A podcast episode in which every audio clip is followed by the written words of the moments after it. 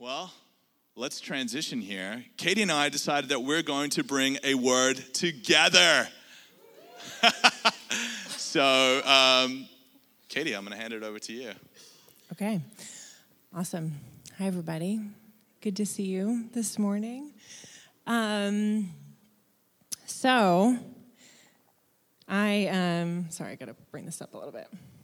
I was reading an email I got um, a couple days ago that I received from a news source, and the opening line said, "I'm going to leave out part of it so it doesn't give it away," but part of the opening line said, "What has the power to set the tone for your entire day?" Any guesses? Wasn't prayer. No, not breakfast. Anybody else? Come on, throw out some things. Alarm clock? No. The gym. no. No. Give us a hint, Katie. Give us a hint. All right. Five letters. Matt Newby, come on. Five letters. What, what, what, one involves five letters? It's not Jesus. All right. It's Wordle. Wordle. Wordle. Oh, Wordle. Any Wordle fans out there? If you don't know what Wordle is, it's a silly little little word game. It's just simple. takes takes a couple minutes. Um, but the full opening line said, actually, what New York Times game takes only a few minutes to solve, but has the power to set the tone for your entire day? You guessed it, Wordle. I guess that could set the tone for your entire day, but perhaps there's something else, Katie. What really has the set will set the tone for your entire day? You know, we're we're saying it's kind it's funny, but there's actually a lot of things the world says will will set the tone for your day or will will change your life. Even a little game.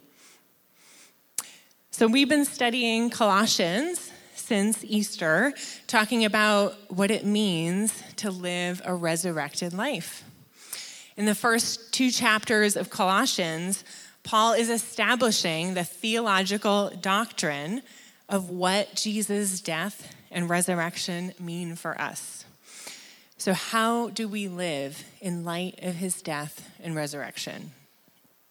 In light of our salvation and union with him? So, we're going to read chapter three today, which establishes the practical foundations of how we live our lives in light of that truth. So, we're going to read the whole chapter. That sounds like a lot. It's a lot, but we're going to we're going to do it. So, if you have your Bibles, um, you can follow along with us, starting in Colossians chapter 3, verse 1.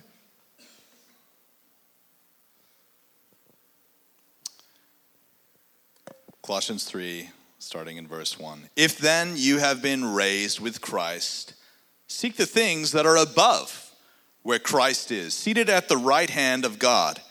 Set your minds on things that are above, not on things that are on earth. For you have died, and your life is hidden with Christ in God. When Christ, who is your life, appears, then you also will appear with him in glory. Put to death, therefore, what is earthly in you sexual immorality, impurity, passion, evil desire, and covetousness, which is idolatry. On account of these, the wrath of God is coming. In these you too once walked when you were living in them, but now you must put them all away anger, wrath, malice, slander, and obscene talk from your mouth. Do not lie to one another, seeing that you have put off the old self with its practices and have put on the new self, which is being renewed in knowledge after the image of its creator.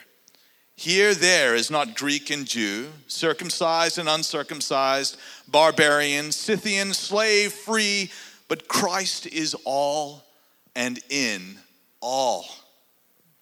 Put on then, as God's chosen ones, holy and beloved, compassionate hearts, kindness, humility, meekness, and patience, bearing with one another, and if one has a complaint against one another, forgiving each other as the Lord has forgiven you. So you also must forgive. And above all these, put on love, which binds everything together in perfect harmony. And let the peace of Christ rule in your hearts, to which indeed you were called in one body. And be thankful. Let the word of Christ dwell in your rich, dwell in you richly, excuse me, teaching and admonishing one another in all wisdom, singing psalms and hymns and spiritual songs with thankfulness in your hearts to God. And whatever you do in word or deed, do everything in the name of the Lord Jesus, giving thanks to God the Father through him. Wives, submit to your husbands as is, as is fitting in the Lord. Husbands, love your wives and do not be harsh with them. Children, obey your parents in everything, for this pleases the Lord. Fathers, do not provoke your children lest they become discouraged. Bondservants, obey in everything those who are your earthly masters, not by way of eye service as people pleasers, but with sincerity of heart, fearing the Lord. Whatever you do, work heartily as for the Lord and not for men, knowing that from the Lord you will receive the inheritance as your reward. You are serving the Lord Christ.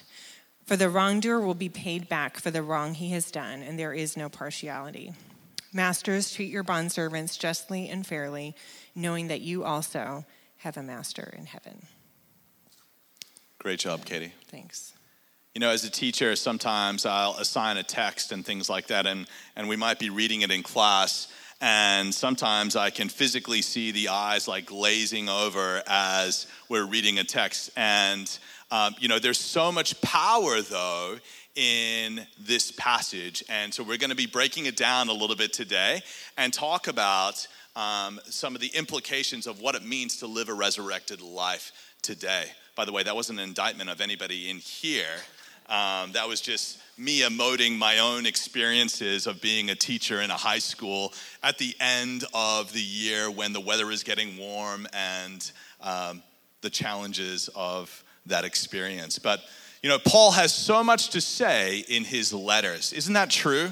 There's so much theological truth, and it's hard sometimes to really take the 10,000 foot view and get the, uh, you know, the full understanding of what he's getting at. But one of the overarching themes that consistently comes up is what Paul describes as the flesh versus the spirit.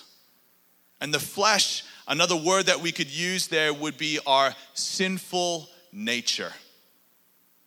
And how do we deal with that sinful nature? And the answer is embedded in this letter today. We're going to be talking about that, right? So, part of at the beginning of this passage, what we read was that essentially, now that we are in Christ, what's happened? We are empowered to walk by the Spirit and need to make a choice to put off our old self. The remnant that sometimes can creep back into our lives, right? Uh, sometimes the danger is we might forget what God has done for us and has empowered us. And so um, when we look at verse 1, it says, If then you have been raised with Christ, seek the things that are above where Christ is seated at the right hand of God. So, what really has the power to set the tone for our day and our lives? I love how Katie didn't give us the answer right away. You're all on the edge of your seats, right? What is it? It's remembering who we are in Christ, what He has done for us. And the invitation is for us to set our minds on things above of what he has done for us. When we accept Christ as our Lord, the passage says we are buried with him and raised to new life. By the way, that's not the only place where that is discussed in Scripture. If you look at Paul's letter to the Ephesians, and I'll just um, just briefly touch on it, he says, "By grace you have been saved." This is in chapter two, and raised us up with him and seated us with him in the heavenly places in Christ Jesus, so that in the coming ages he might show the immeasurable riches of his grace in kindness towards us in Christ Jesus. We're raised with him, we're seated with him in the heavenly places. Heaven's our eternal home, but we are sojourners here on earth. It's hard to sometimes grasp that. So, how do we live our lives on this earth, right? We live with a heavenly mindset. We live our lives constantly seeking the things of God, the things that are above. So, there's a scripture that came to mind. It's Isaiah 55, and it talks about, um, For my thoughts are not your thoughts, neither are your ways my ways, declares the Lord. For as the heavens are higher than the earth, so are my ways higher than your ways, and my thoughts than your thoughts. The invitation here is to put our minds on the things of God, His thoughts, and that is going to transform our lives. The question is so, how do we do this? What does that look like?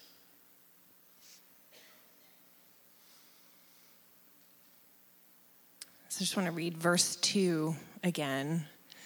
Set your minds on things that are above, not on things that are on earth. The reality is, is there, there is a lot competing for our attention in this world. Setting our minds on things above is increasingly difficult in our culture, especially because of the many computers we walk around with every moment of our day. Our society is devoted to entertainment, right? We can probably all agree with that. Yes. Escapism, right? How do we often spend our free time? Think about what you do when you, when you get home from work or when you wake up in the morning or on a Saturday.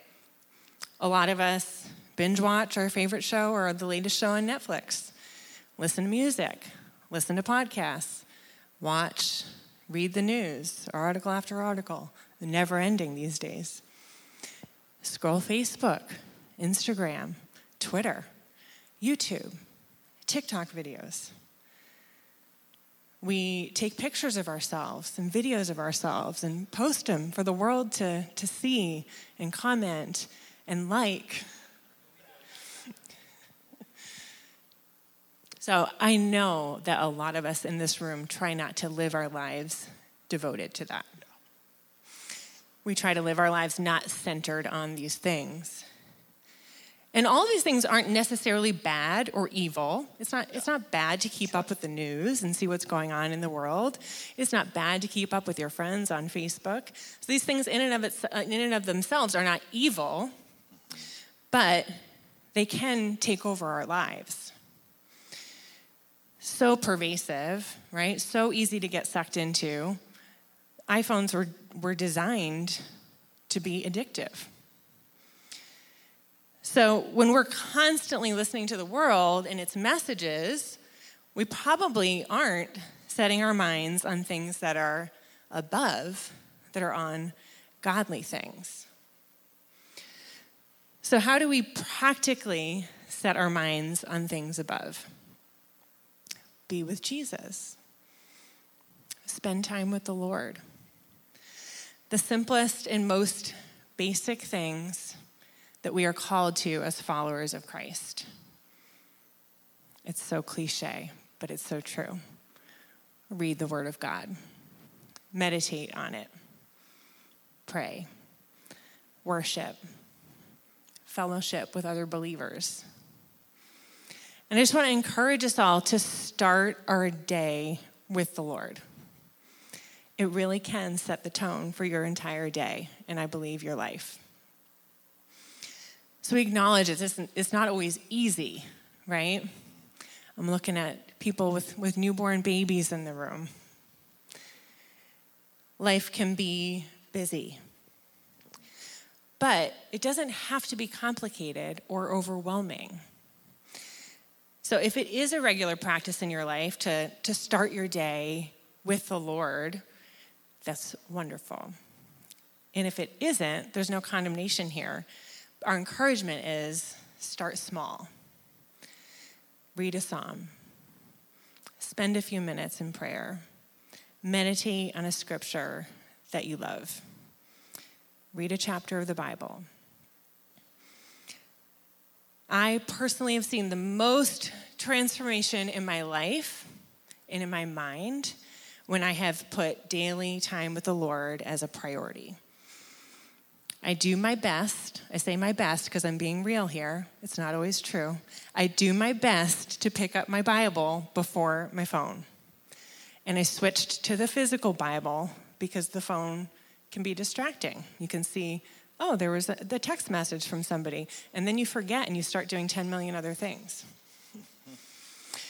the past few years, I've been reading through the Bible, cover to cover. It started as a discipline for a year, and then I've just started, I've just continued doing it. I don't always like hold myself to the year. I just say, I'm going to continue to read through the Bible. I spend time in prayer in the mornings. Sometimes I read a devotional or spend time in worship. So there's no, I just want to say there's no right or wrong way to have morning time with the Lord. But the important thing is, I think, to just do it And that we're grounding ourselves in the truth and engaging with the Lord who gives us life. So, as I mentioned, the babies in the room, different seasons and stages in our life, our time might look different. We might be juggling school and a job. And kids. And kids, right? There's lots of different things that are competing for our attention. And I just want to say, I didn't always have uh, what you call quiet time when my children were little. they were waking me up at 4.30 in the morning. A lot of you have heard this. For years, our kids woke us up at 4.30. And I did not choose to wake up before them. By the way, when I brought that up to my mom, the problem of us, our kids waking up so early, guess what her response was? She laughed I have a sneaking feeling that that was kind of payback. Like I, I think I was an early riser as well, and I was called Benji the Bomb. So, you know, God has a sense of humor. so it's challenging, isn't it? Mm-hmm. Yeah. But you still were able to do it. I still tried to do it, and it wasn't always first thing in the morning, and it wasn't always an hour, but it was it was intentional. Sometimes it was just trying to read through a little bit of scripture while my kids were playing in the room. So, you know, I just want to encourage the morning quiet time or devotional time or whatever you want to call it, morning time with Jesus. But I just want to say it doesn't stop there. And I think that's where we get into trouble. Either like that's going to fix us, or same thing like Sunday morning. Well, I went to church, but then I was still struggling. So, what do we do with the rest of our day? What about the margins in our day? There are so many small opportunities throughout our day to engage with God. What do we do when we're in the pickup line at school, in line at the grocery store, sitting in the doctor's office waiting room? What do we do when we come home after a long day at work, or when we wake up in the middle of the night and we can't sleep? So I just want to encourage you to find these little moments in your day and, and meditate on the things of God. Maybe spend a few minutes praying for your family, listening to a sermon on podcast on your drive to work. Read a book that explores the practices of Jesus. Ask God a question and sit in silence. The important thing is that we fix our eyes on Jesus throughout our day slow down, be with the Lord. Setting our minds on things above means setting our minds on Jesus. And we need to make space for that because it's so tempting to be filled with other things and distractions in this world. So, as we fix our eyes on Jesus, we are transformed. We are changed in his presence. That's good. Um, so, just back to verses three and four, and we kind of read that, right? But, but ultimately it says, Because we have died, I'm paraphrasing, we put to death everything that is not honoring to God. and to others. And so then there's this distinct next passage, right? Verses 5 through 9. And Paul is saying, okay, so in light of all of that, let's put some things to death, right? And what does he say there? Put to death, therefore, what is earthly in you. And you can go down the list of all those things. And I think we probably all would agree, right, that these are not good things. They're not of God. And Paul is warning against them, okay? Um, and the challenge is how do we put them out of our lives? What are the practical ways? And Katie's been already talking about how we can put these sins to death. And this is where a little bit of willpower and the Holy Spirit might come into play here. Okay?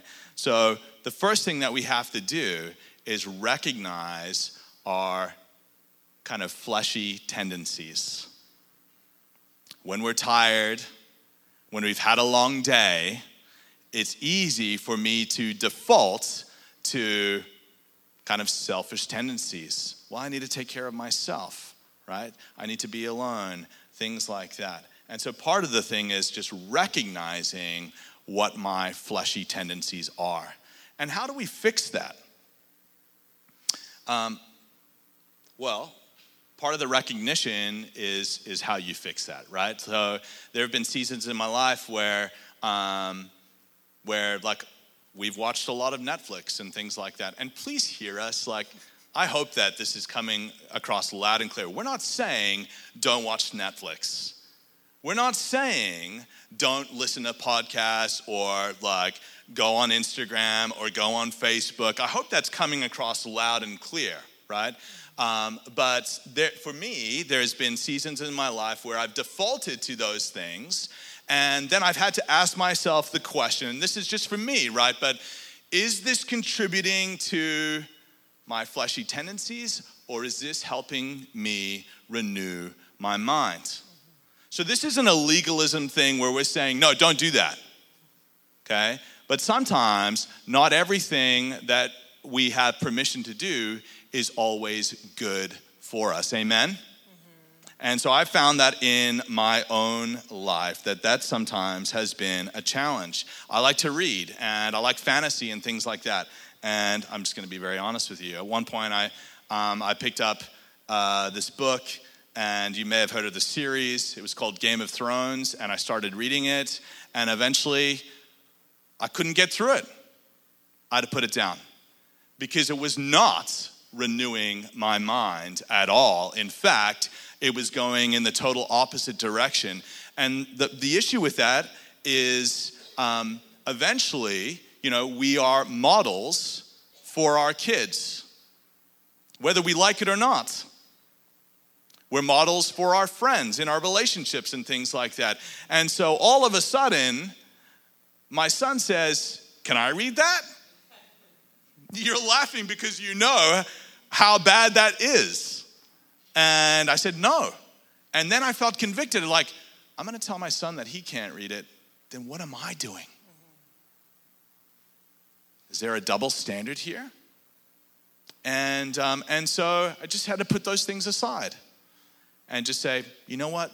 For me, part of the litmus test is sometimes I have to ask myself, again, is everything on Netflix bad? No, not all. There's edifying things on there, some great stories. But I had to look at things through the lens of is this actually helping me or is this detracting from me renewing my mind?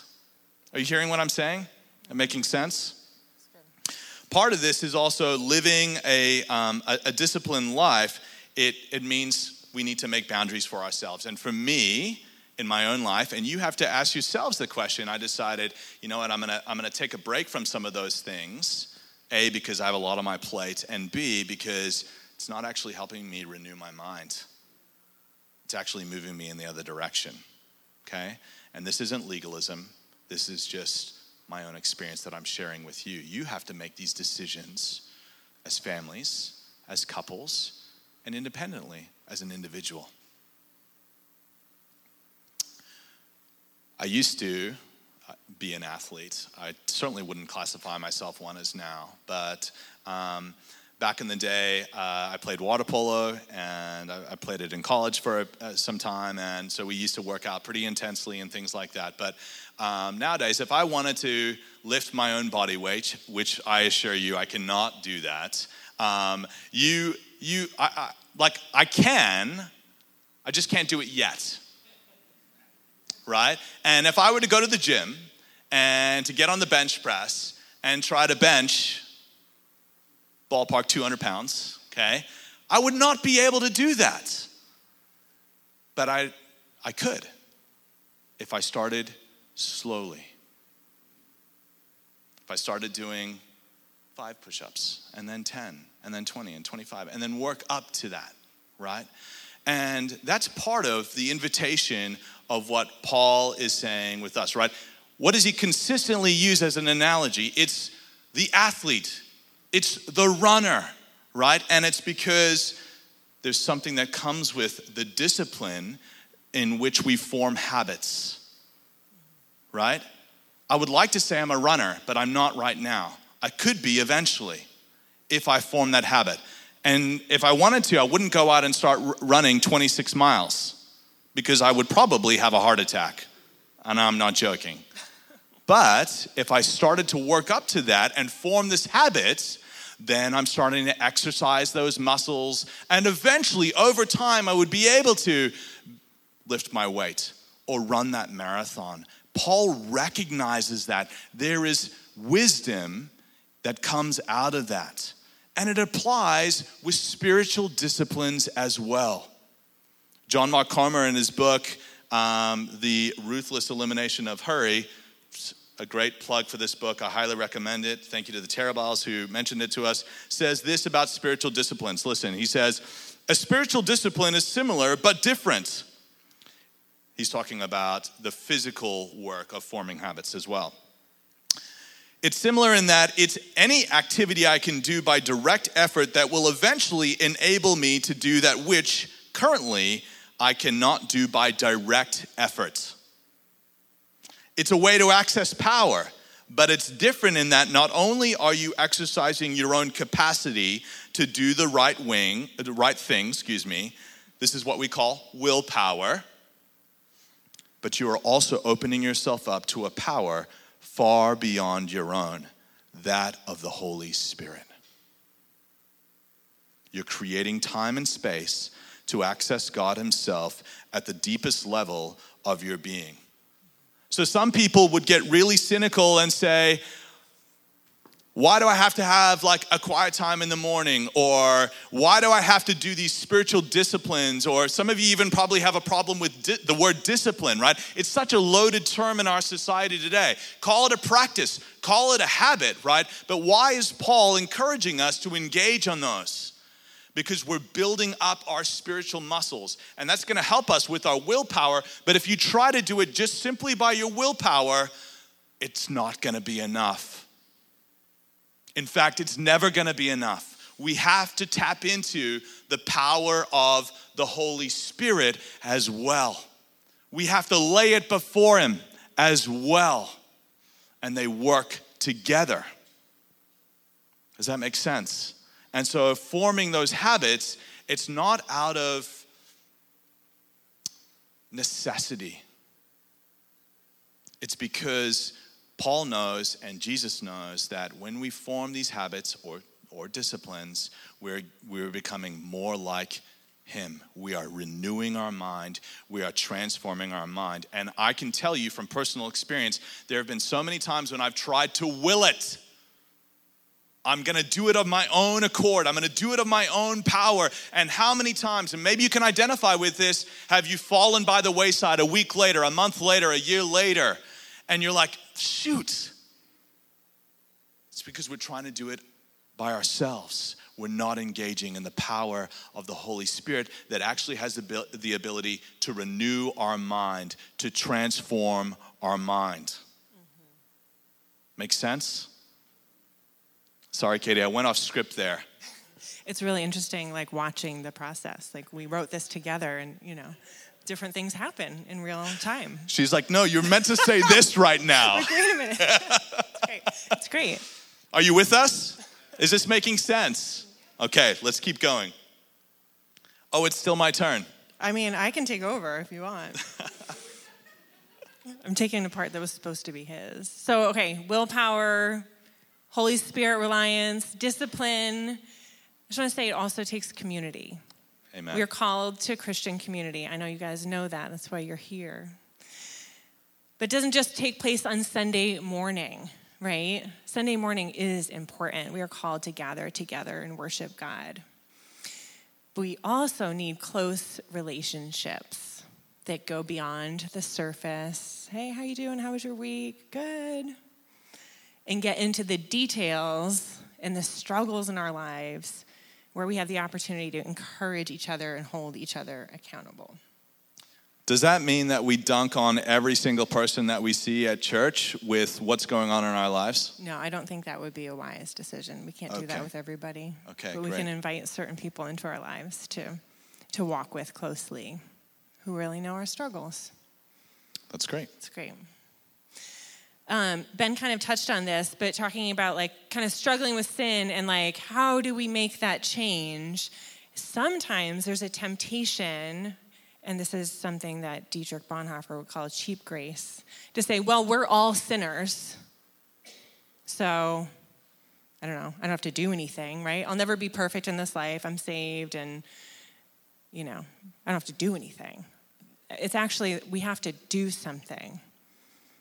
We're never going to reach perfection in this life. There is that knowledge. We know that. But God is calling us to something higher when we, when we follow Jesus. He is calling us to put off the old self, like it says in the Colossians passage. And the beauty of that is He's not asking us to do it in our own strength. So He's reminding us that we are alive in Christ and that He has defeated Satan and He has defeated the power of sin over, our lives. So we're no longer slaves to sin. Just one quick comment on that. And so, God is calling us. So, yes, God has done the work through the cross, through the sacrifice of Jesus' death and resurrection, right? And I think sometimes our tendency is we sit back and say, well, yeah, God's done that, right?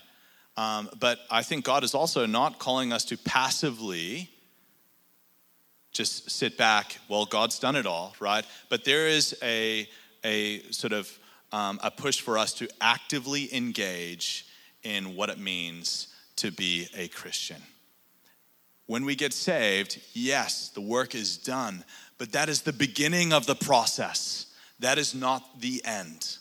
And so that's that's part of the temptation is to sit back and passively engage in our Christian faith as opposed to actively pursuing what God is calling us into on a day in and day out basis.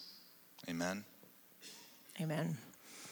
So we can put these things to death, these things that are not honoring to God, and we can live in a way that is honoring and pleasing to Him. So verses 10 through 17 talk about that. I'm just going to read through it and talk about it briefly. Put on then, as God's chosen ones, holy and beloved, compassionate hearts, kindness, humility, meekness, and patience, bearing with one another. And if one has a complaint against another, forgiving each other, as the Lord has forgiven you. So you must also forgive. And above all these, put on love, which binds everything together in perfect harmony. Amen. And let the peace of Christ rule in your hearts, to which indeed you were called in one body. And be thankful. Let the word of Christ dwell in you richly, teaching and admonishing one another in all wisdom, singing psalms and hymns and spiritual songs with thankfulness in your hearts to God. And whatever you do in word or deed, do everything in the name of the Lord Jesus, giving thanks to God the Father through him. Amen. I don't think we can go wrong when we aim to do everything in the name of Lord Jesus in love. I just want to sum all that up, and it's love, right? And love is a decision we make, it's an action. It's not just a feeling like, oh, I like that person, I'm going to love them. We are called to make a decision to put others before ourselves.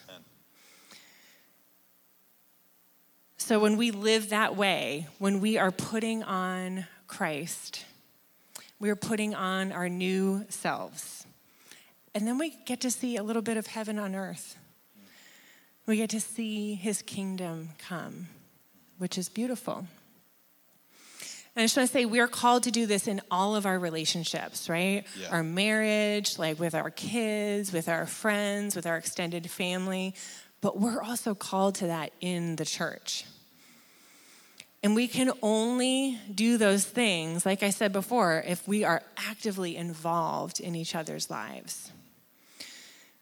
So we need to really be engaging in relationship to be able to walk these things out in the body of Christ.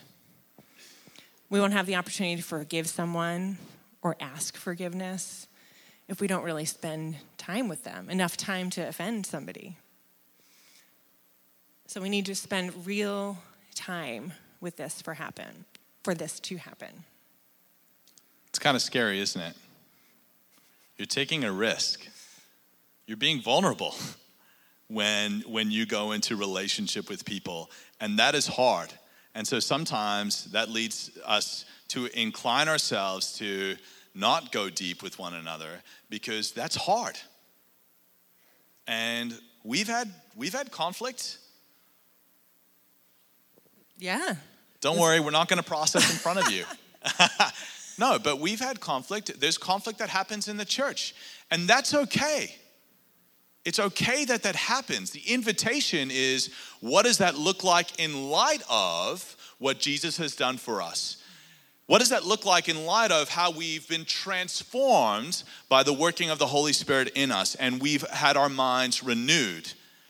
That means that we can openly go to somebody if we are in conflict and we can share in humility and in love. And we can forgive and move forward. Think about our nation today and how divided it is. Think about our communities. And think about the opportunity in which the church has um, a way to show what it means to reconcile in a way that is honoring to our Heavenly Father. Think about how that could radically transform society. Can't happen if we're fighting amongst ourselves and we don't know how to healthily deal with conflict. Does that make sense? Mm-hmm. Amen. I think that there's one thing you meditate on this this week. Meditate on that part of the scripture. Sorry, I'm pa- I'm passing the thing. Sorry, you go. So the, the last passage, it's kind of a famous passage, isn't it? And uh, there's a lot to unpack here. And I'm sure you want me to read it? No, just uh, the, the part starting in verse 18 says what we're talking about. So verse 18 through chapter 4, verse 1. What's that called? The S word? Is that what you said? All right, keep going. Submission, right? Yeah, where it talks about submission. Yeah, so there's a lot to unpack there. And I'm sure some of you uh, are hoping or may think that we're going to take a stand on egalitarianism, right? That's the idea that men and women have equal standing in the home and the church, or or complementarianism, right? Which is this idea that um, men and women have equal value before God, but in uh, but have different roles in the home and in church, and we're not going to take a stand on that issue right now. But by virtue of the fact that we're standing up here, you may have a sense of how we feel about that.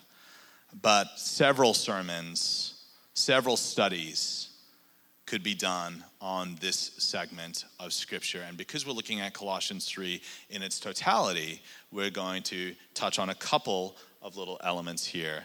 Um, and so, one thing that I think is important to note is the cultural context of the passage.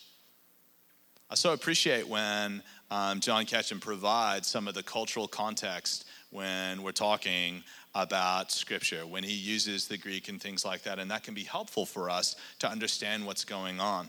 Um, one of the things um, in the Greco Roman world was that a husband and, and father was what was called the pater familia. He was the head of the household. And by Roman law, he had absolute power and authority over his household. His wife, his children, slaves, and bondservants, right? And in some cases, this led to abuse. And in light of these laws um, and the codes and some probable instances of abuse, Paul is addressing both those in positions of authority and those who are under authority as well. Paul isn't necessarily a social or political revolutionary, but he's concerned with the gospel and what that does to transform society. And so, in that way, it is revolutionary, what he was suggesting. Okay? Paul understands that genuine change comes through the heart, through inward transformation and ultimate submission to who? Jesus.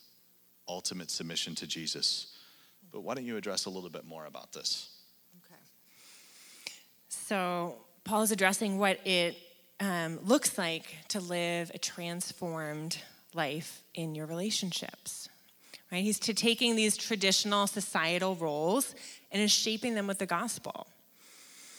One aim of these biblical household co- codes for new believers is to eliminate the harsh treatment, right, that women, children, and slaves were often experiencing in that society.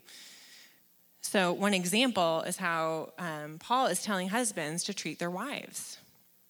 He doesn't just say, You have authority over your wife, your wife. He tells them to love their wives like Christ loves the church, right? He says that in another letter. He's telling husbands to lay down their lives for their wives. No, I don't, um, I don't suggest you say this to your husband. you need to lay down your life for me. No. There's been cases where I needed to. But that, that is the ultimate expression of love, right? Is laying down one's life for another. And that's what we are all called to in the body of Christ. Putting others' needs before our own, humbling ourselves. So, husbands aren't to be harsh with their wives.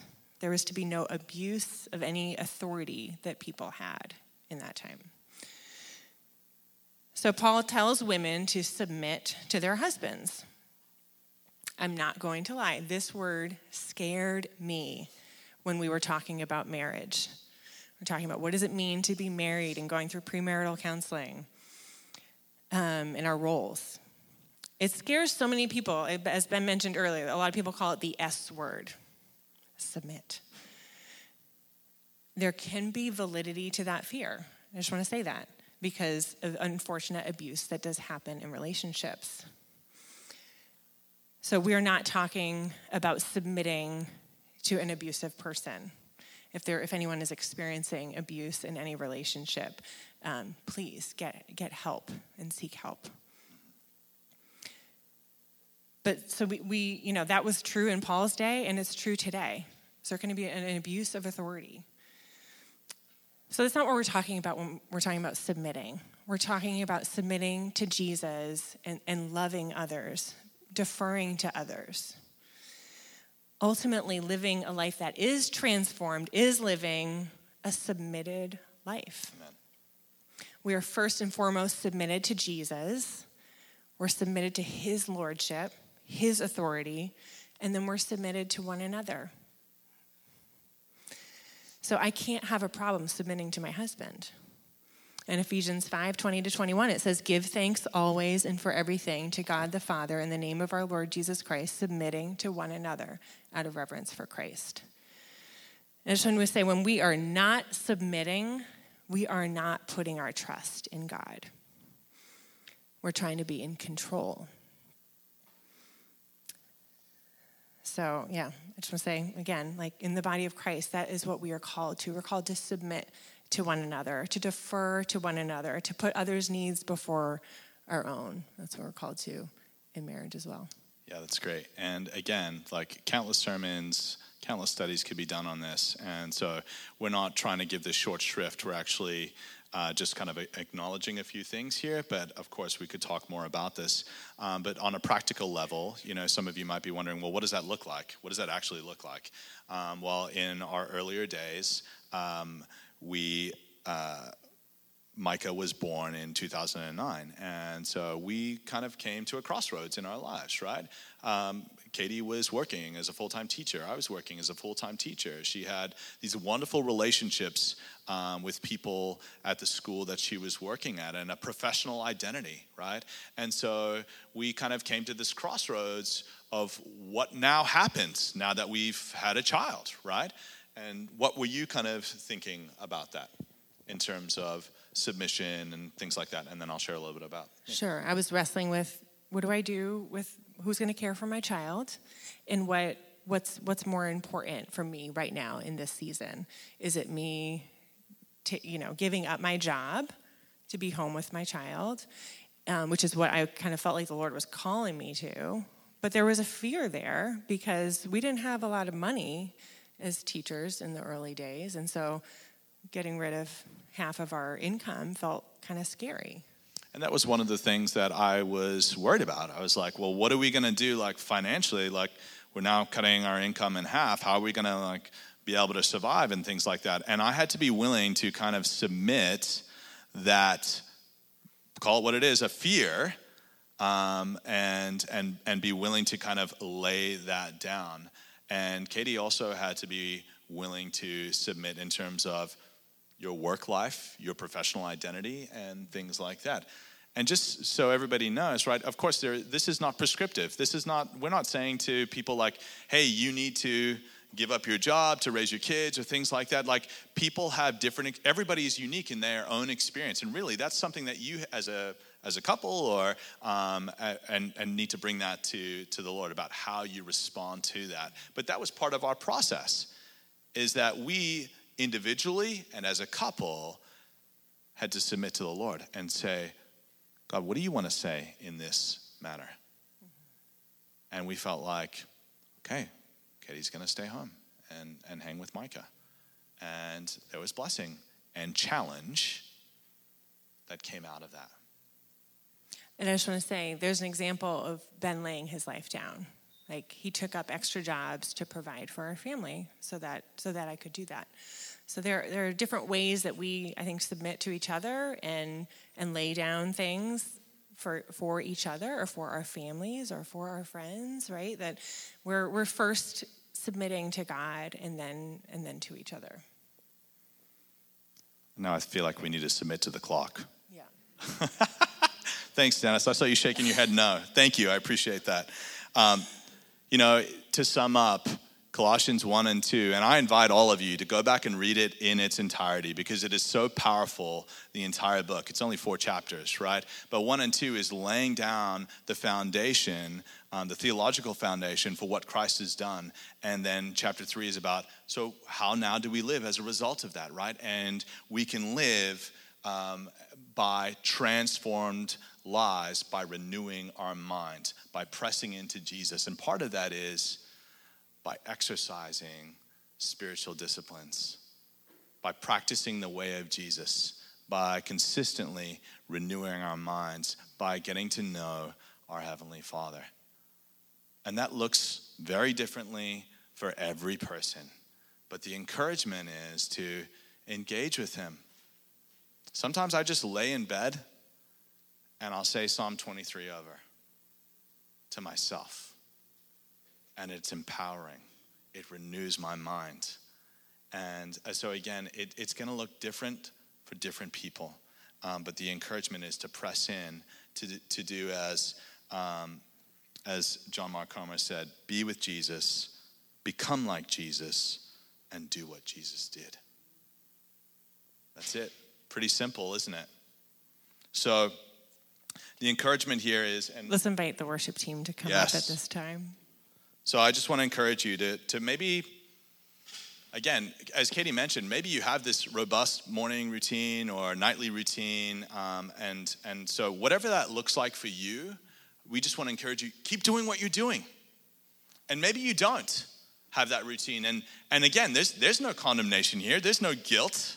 That's not what this is about at all, right? Um, but maybe see what that could look like for you. One thing that has been helpful for me is sometimes to take an inventory of my week. What does my time look like? And so that might be a really small, practical step for you, right? What does my time look like over the course of the week? And do I have any opportunities where I can maybe refine my schedule to spend some time getting in the Word or praying or things like that? So that's one encouragement. Um, the other encouragement is just to ask the Lord, what do you want to say to me about how I engage with you? Sometimes you just have to ask the question. And so I want to invite you to now do that. What does that look like? Maybe you need to just sit quietly and listen. Maybe there needs to be a dialogue. Maybe you need to journal. Um, the invitation is to respond in a way that is going to be glorifying to God and is going to help you in your response to Jesus. Amen. Amen. Let's respond.